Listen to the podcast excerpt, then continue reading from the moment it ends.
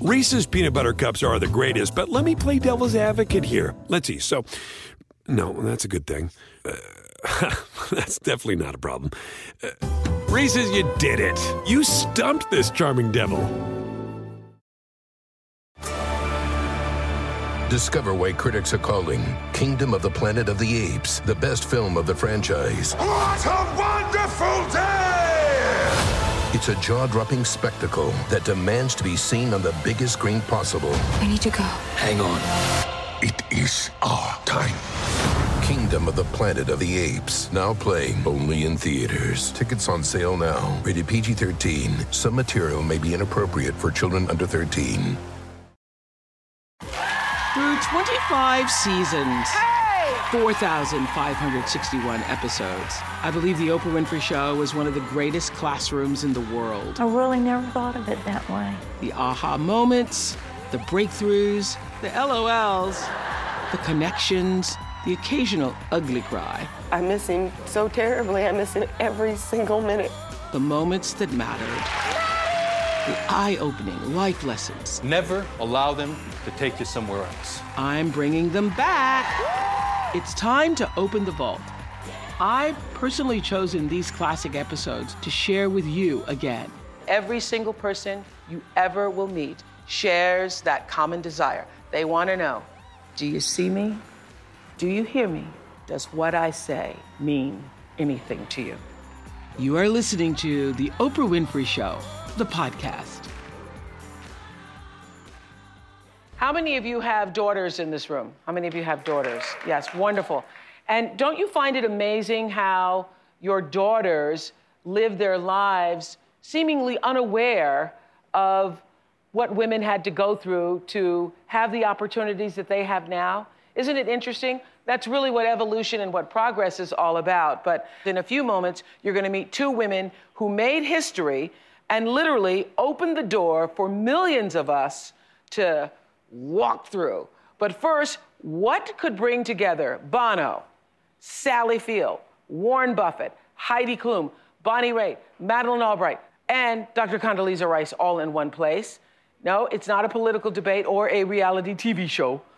But what started out as a gathering of women in California is now the hottest ticket in the USA.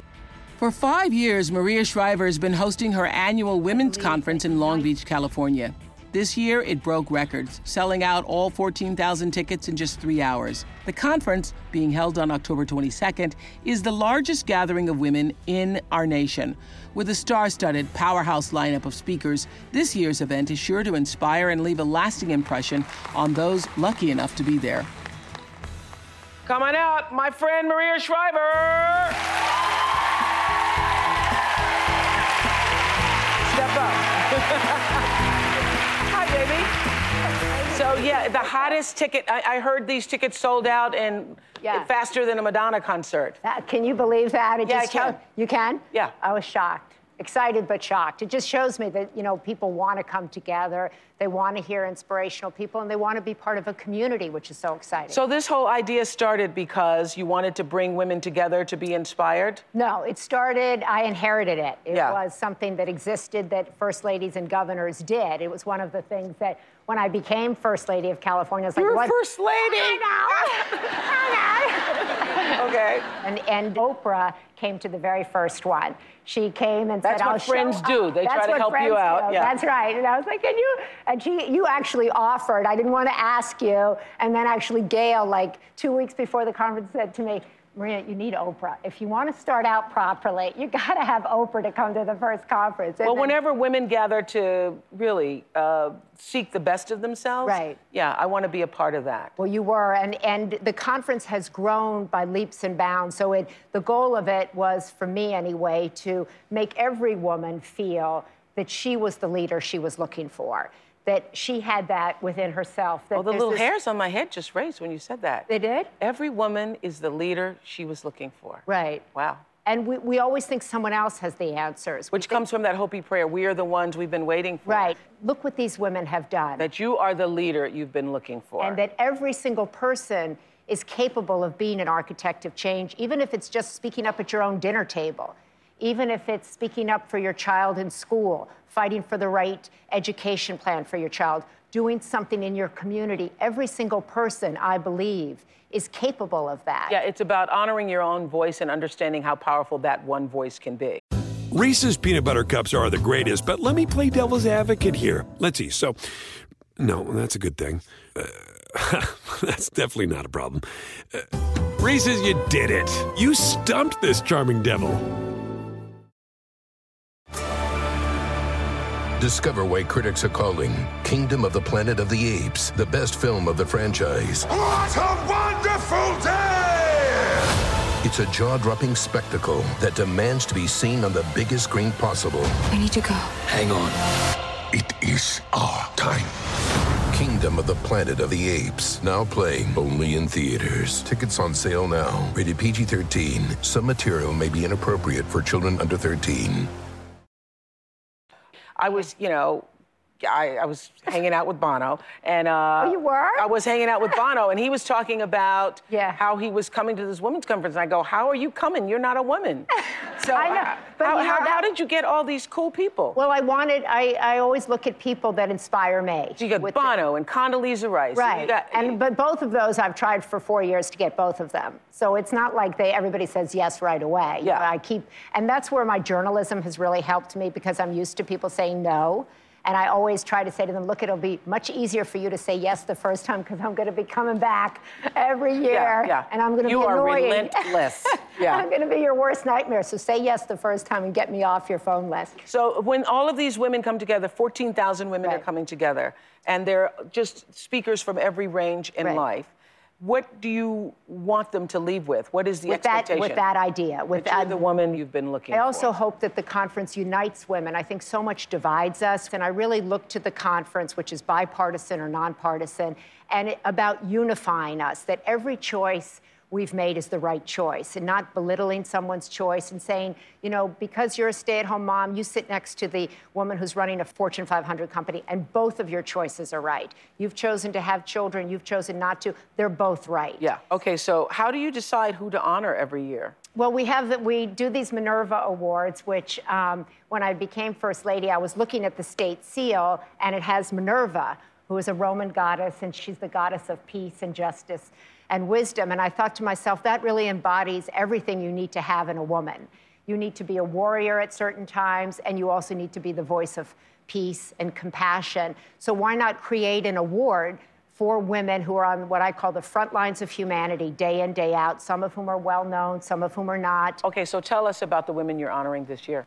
We're honoring Billie Jean King, Wow. Gloria Steinem, uh, who is the mother of all feminism, and I think we sit here today. I was going to say none of us would be sitting. Here. None of us. And I reckon You wouldn't be sitting where you're sitting. Yeah. Wearing what you're wearing, and Lord knows I wouldn't be sitting here. Yes. Yeah.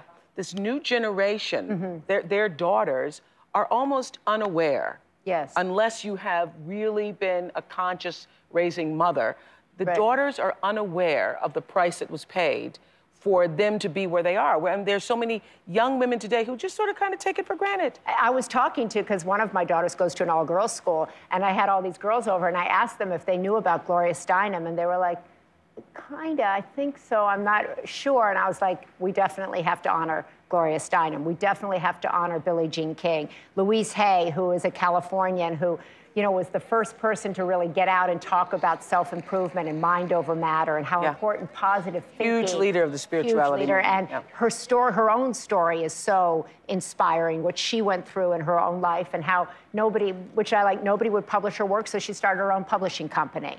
You know, I, I just love that. Uh, a, a woman named Betty Chinn, who is a one woman operation, saw a need that people were hungry in her community and started feeding thousands and thousands of people, one person at a time. And Evelise Markovitz, who's a woman in Los Angeles who works with young juvenile delinquents and was also somebody who thought, I can imagine a better world. I want to be the solution to that, and went about and created a whole organization for that.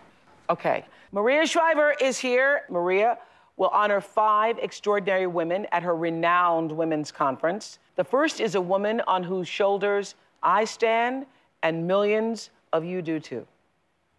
Someone's described you as, you know, a chick with a good sense of the vibrations. How does it come? Um, I suppose I'm a product of my time. It was 1968, and a 34 year old aspiring journalist named Gloria Steinem was trying to find her place in the world. Once I was sent to Life magazine by my agent about a, an assignment, and they sent me home. Said, We want a writer, not a girl.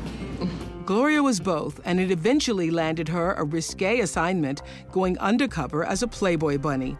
I changed my name, and I thought I would get through a few auditions and write about the auditions, but they were so desperate for people that it kept going on and on, and I ended up working off and on for about a month. The article she wrote exposed the treatment of women who worked at the Playboy Club, and her journalistic integrity was questioned. It was already very difficult for uh, women in general to get serious political writing assignments, and being a bunny, trust me, did not help.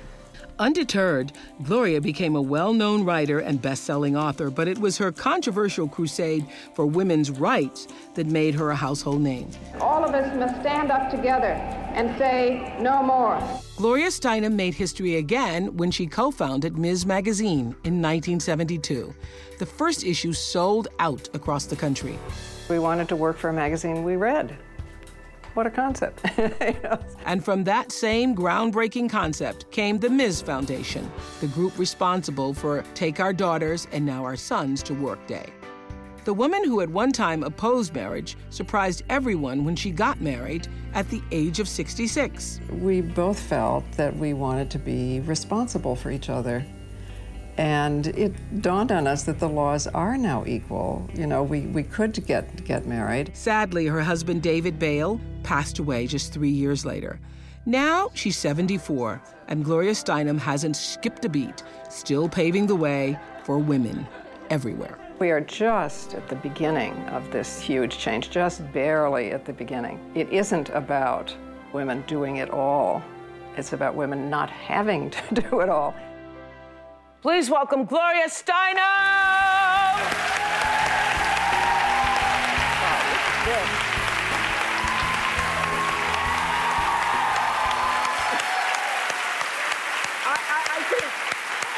This, this is what 74 can be. This is what 74 can be. Oh my goodness gracious. We've been yeah. lying we've been lying about our age so long I don't think anybody knows what age looks like. You know. That's, so that's right. Why this not? This is what right? 74 can be. yeah. So um, I know every every decade teaches us something. What have the 70s taught you? Uh, well, I have to say that 70 was really quite shocking. I mean, because it's about mortality and my friends gave me a nice dinner. I woke up the next morning and I thought, there's a 70 year old woman in my bed. How did this happen? you know, we were uh, speaking briefly about the fact that everything that you've done, and I stand on your shoulders, and every woman who is doing anything in, in her life. Uh, uh, but but of, of value I, stands on your shoulders. But, but, and I stand on shoulders. I mean, you know, we all do, right? Yeah. And the fact that there's a whole generation of young women who don't quite understand what was done. Does that make you feel like, well, you did the job well, or we didn't do it well enough so that they know, or? Well, it's important that we know our history, right. absolutely. But gratitude never radicalized anybody. Mm. You know, I, I, didn't walk around saying, thank you so much for the vote. mm-hmm. I had to get mad on the unfairness that I was experiencing. And I think that's what happens to young women too. And it's part of the reason that women do get more activists, more radical, you might say, with age, because mm-hmm. we have to experience what the unfairnesses are in the workplace and who takes care of kids and who doesn't, and so on. But those young women will, as they experience the unfairness, have higher expectations. So they will become more activist. And in the public opinion polls, young women are anyway more likely to identify as feminists than older women, even now. I know how to run a hair salon, but for small business insurance, I chose my State Farm agent. She's a small business owner too, so she knew how to help me personalize my policies. Like a good neighbor, State Farm is there. Talk to an agent today. Discover why critics are calling Kingdom of the Planet of the Apes the best film of the franchise. What a wonderful day! It's a jaw dropping spectacle that demands to be seen on the biggest screen possible. I need to go. Hang on. It is our time. Kingdom of the Planet of the Apes, now playing only in theaters. Tickets on sale now. Rated PG 13. Some material may be inappropriate for children under 13. We're not talking politics, but it's kind of hard to have you here and not actually ridiculous and not acknowledge that this is the year of the woman. Everybody agrees. The fact that Hillary Clinton could be a candidate for president of the United States would not have happened had there not been you kicking that door. Well, open. and had there not been Shirley Chisholm, I mean, I ran as a delegate for Shirley Chisholm in 1972. She only ran in six states, I think. But she took the white male only sign off the White House door in everyone's imagination. Shirley Chisholm. Shirley Chisholm. And so now to be honored in this, this way, what does that feel like? Well, it feels great, and, and what feels the greatest about it, I have to say, is that it's not me by myself. You know, that Yeah. it's five of us. Right. you're so smart to do that. And I get to meet three fantastic women that I don't know. Right. And I wanted to do that. I wanted to find one or two well known people that people would be interested in, and then three that people didn't know, and that by the fact that Gloria comes, people get interested, or Billie Jean shows up, then you learn about these other women that no one might never have heard of, and that their stories and their spirits are lifted. And we see how we're that. all intertwined, Together. how we all are. The, the thing that stands out, and I want every woman, and particularly young women, to understand, is the women's rights movement was about having options. Yeah, but we're only, you know, we have a lot of distance to cover because men are still not raising children as much as women are, and Mhm. women are still not. I mean, you know, we can't say that it's over. The first way that people dealt with the movement was to say, we don't need it, you know, Right. and it's, it's against nature and so on.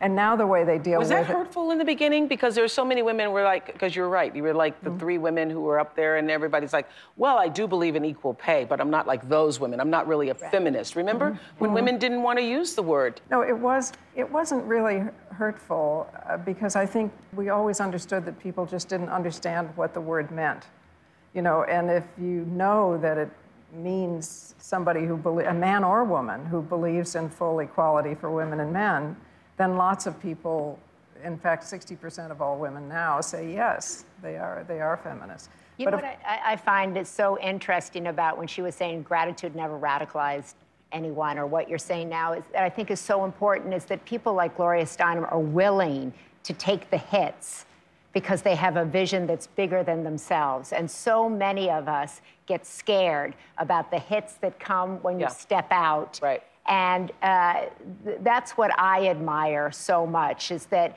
she took the arrows, she had people call her names, and she stuck with it. Yes. And I think that's a lesson to us in any part of our life to know that once you step out, people are going to get mad.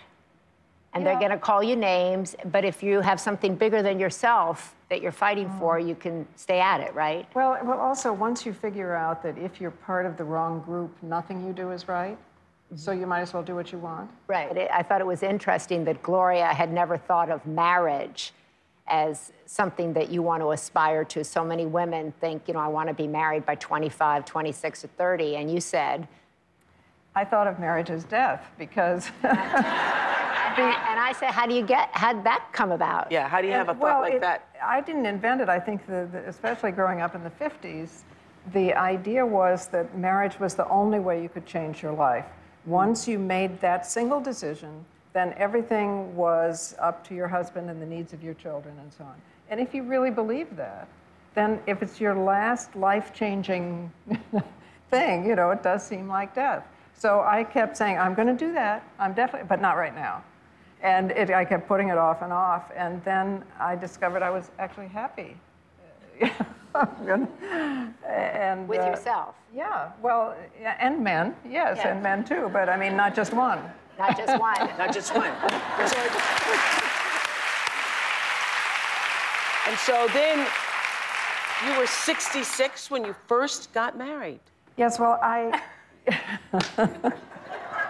It's always fun to be surprising, I feel. you know, Yes, yes, yes, yes. Which and everybody was so surprised. But were you surprised? Yes, I was shocked. And he was shocked. But we were shocked that we fell in love and wanted to live together. But I thought, well, you know, we've I've fought for 30 years to make marriage laws equal.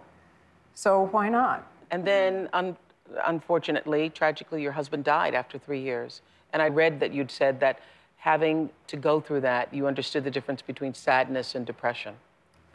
Yeah, I did actually, because people kept saying to me, you must be depressed. And I knew I wasn't. And it made me realize that uh, depression is when nothing matters, and sadness is when everything matters. You Wow. know? And it was because everything was poignant suddenly, everything.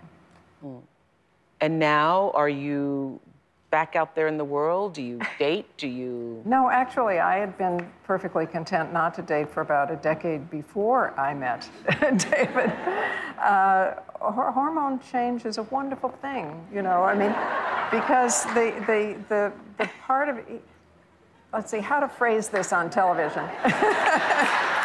You, you enjoy sex when you have it, but that part of your brain which hormones make obsessed with sex when you don't have it is free for other things. Wow.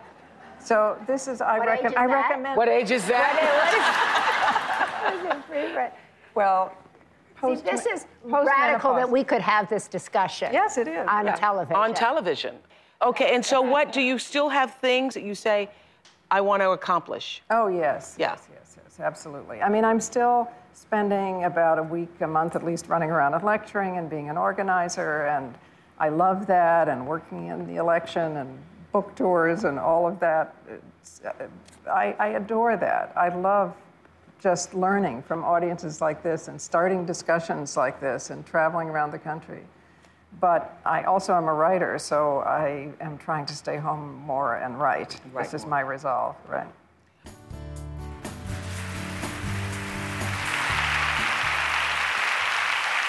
We're celebrating women today, women who broke down those walls and doors for all of us. Tell us about the next woman who Well- made history. who empowered other women is Billie Jean King. And uh, she is an extraordinary trailblazer pioneer, just like Gloria. And I've known her for a long time, and her honesty, authenticity, and her activism every day just takes my breath away. It was an event that captivated the world and got everybody talking. In 1973, the question was could a woman really beat a man at tennis? The Battle of the Sexes remains the most watched tennis match in history. 50 million people tuned in. Billie Jean King easily defeated Bobby Riggs. And with that victory, Billie Jean King redefined what was possible for all women. I get men today coming up to me in their 40s and 50s, many times with tears in their eyes, and say, I watched you play Bobby Riggs when I was 12 years old, and now I have a daughter. And I have raised my daughter very differently because I saw that match.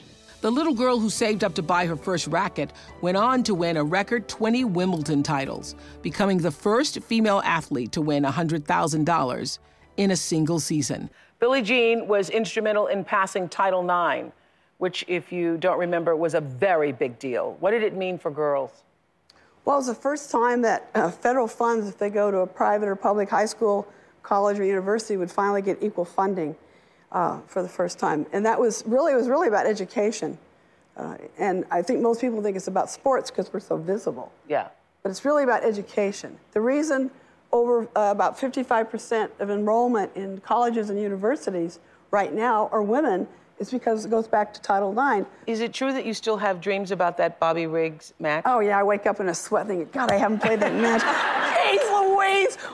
Oh, thank you, God. That's exactly what I go through every time. Really? Still? Oh, yeah. Oh, God, if I wake up and I go, Oh, and I go, Billie, you're 64. It's okay. It's Thank you, over. God. It's over. It's okay. I, I bet none of us can even imagine, be, because it was the most watched tennis tournament in the history of the world 50 million people. And it really was about whether or not a woman could beat a man at tennis. And I, I can't even imagine, you know, at the time, we were like, yay, come on, come on, do it for the women. What you actually had to go through to put yourself in the zone to do that. Well, it took about two months and I got ready, but for me, I knew it was about social change. And what I wanted out of that match was to start the minds and hearts of people to match the legislation of Title IX. Did Bobby Riggs understand how big, uh, Not- how big of a deal this was? he was a former num- number one tennis player in the world, so I had total respect for him. And I, th- I think because I respected him so much that I beat him. I think that's why, because I had total respect for him. And that was such a defining moment for me when I played Bobby Riggs, because I knew it was about social change. And this was a forum that I would never have again. Yeah. And it's visible. Yeah. The great thing about sports is mind, body, and soul. You're integrated. You have to give all of yourself. Well, speaking of bringing all of yourself, five-time Olympian Dara Torres is joining us. Dara? Dara? Hi. Here's it right there. You go, girl. I hear Billie Hi, Jean had a huge impact on you, Dara. Oh, wow. You know, since the Olympic Games, I've been traveling all over the country giving talks, and women come up to me and say how inspirational I am to them. And I think back on really how inspirational Billie Jean King has been to me. And, uh, you know, I was lucky enough to uh, swim in the NCAAs, which wasn't around probably about two or three years uh, before I went to college. And it's just nice now that women and men can have the same championship. You know, she's really created some great opportunities for women in sports, and uh, I just feel very lucky that uh, that she came before me.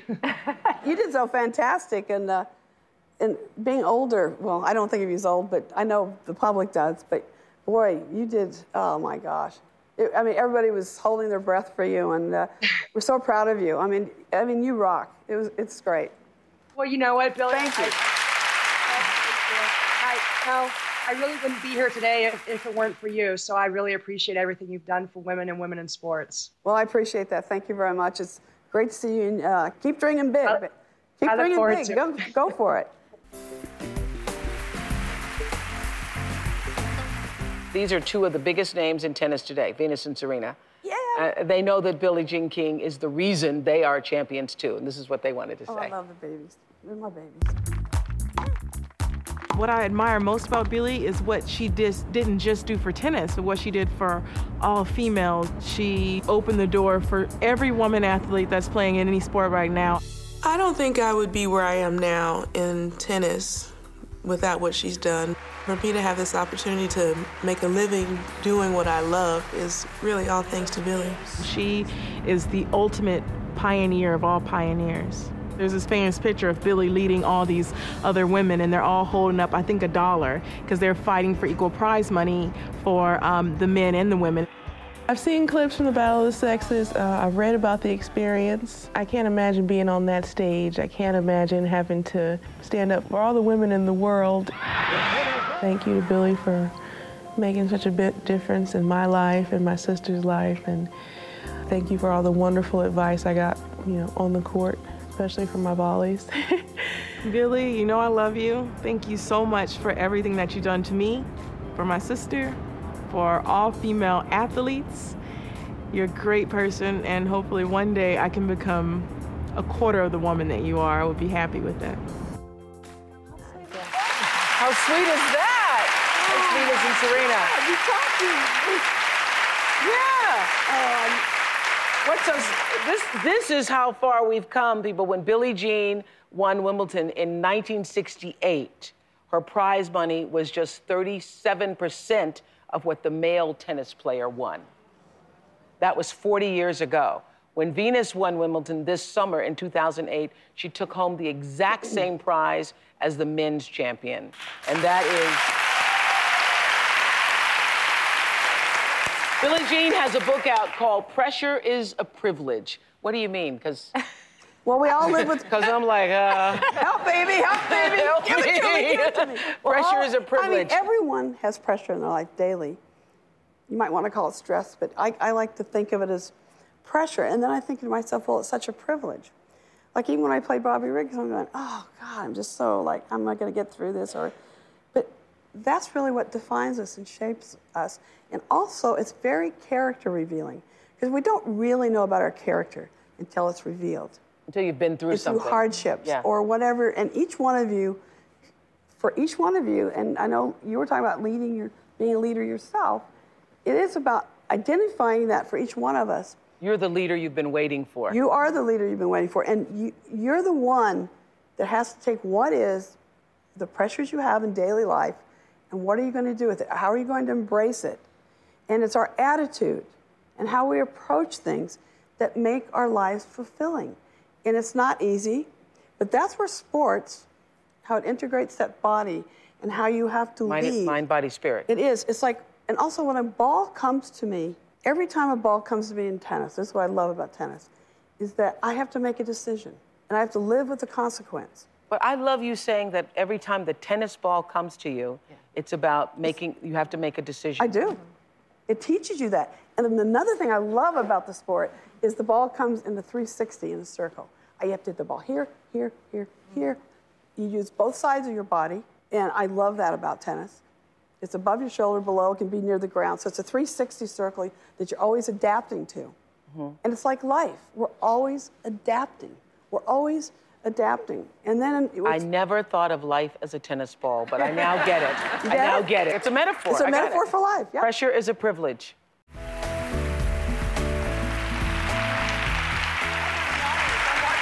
Thanks again to my friend of 30 years now, Maria Shriver, Gloria Steinem, and Billie Jean King. Bye, everybody. Thank you. I'm Oprah Winfrey, and you've been listening to The Oprah Winfrey Show, the podcast. If you haven't yet, go to Apple Podcasts and subscribe, rate, and review this podcast. Join me next week for another Oprah Show, the podcast. And I thank you for listening. Jake from State Farm here, hanging out with Mel's Mow and Grow. Mel chose State Farm for small business insurance because his local agent is a small business owner too. So she knew how to help him personalize his policies. And now he's rolling in the green. Like a like a good neighbor. Guys, I'm trying to do the line. Oh, sorry, Jake. It's all good. Like a good neighbor, State Farm is there. Talk to an agent today. Start clean with Clorox because Clorox delivers a powerful clean every time. Because messes happen. Because. The charcoal mask. Great, because why would I put that on my face when I could drop it in my sink? This is what I get for multitasking. Ugh, why is charcoal so sticky? Hello? Hey, Janice. I am so sorry. I thought I was on mute. no, we don't need to reschedule. I'll just stay off camera.